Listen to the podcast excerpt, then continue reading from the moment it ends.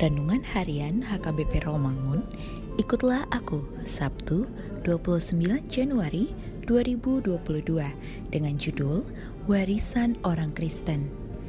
Bacaan kita pada pagi ini tertulis dalam Ulangan 32 ayat 44 sampai 47 dan bacaan kita pada malam ini tertulis dalam Yohanes 6 ayat 60 sampai 65 dan kebenaran firman yang menjadi ayat renungan kita hari ini ialah Efesus 1 ayat 11 yang berbunyi Aku katakan di dalam Kristus karena di dalam dialah kami mendapat bagian yang dijanjikan kami yang dari semula ditentukan untuk menerima bagian itu sesuai dengan maksud Allah yang di dalam segala sesuatu bekerja menurut keputusan kehendaknya. Demikian firman Tuhan.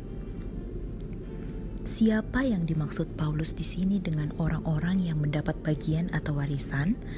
Mereka adalah orang-orang Kristen, dan warisan itu adalah partisipasi dalam kerajaan Allah. Yang memberikan warisan ini adalah Allah. Tuhan buat sesuai dengan kehendaknya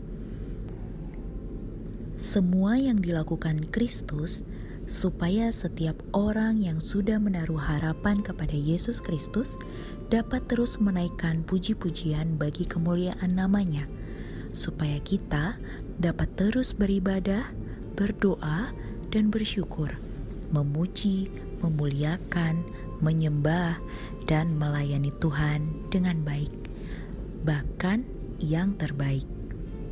Berbahagialah kita yang percaya kepada Yesus Kristus, karena Dia telah melimpahkan kepada kita kasih setia, kasih karunia-Nya yang tidak berkesudahan. Berbahagialah kita yang setia dengan iman yang teguh, yang selalu mengumpulkan harta sorgawi dalam nama Yesus Kristus, karena Dia yang telah memilih kita serta menetapkan bahkan menjadikan kita menjadi anak-anaknya yang kaya dalam warisan juga kekayaan sorgawi pada waktunya.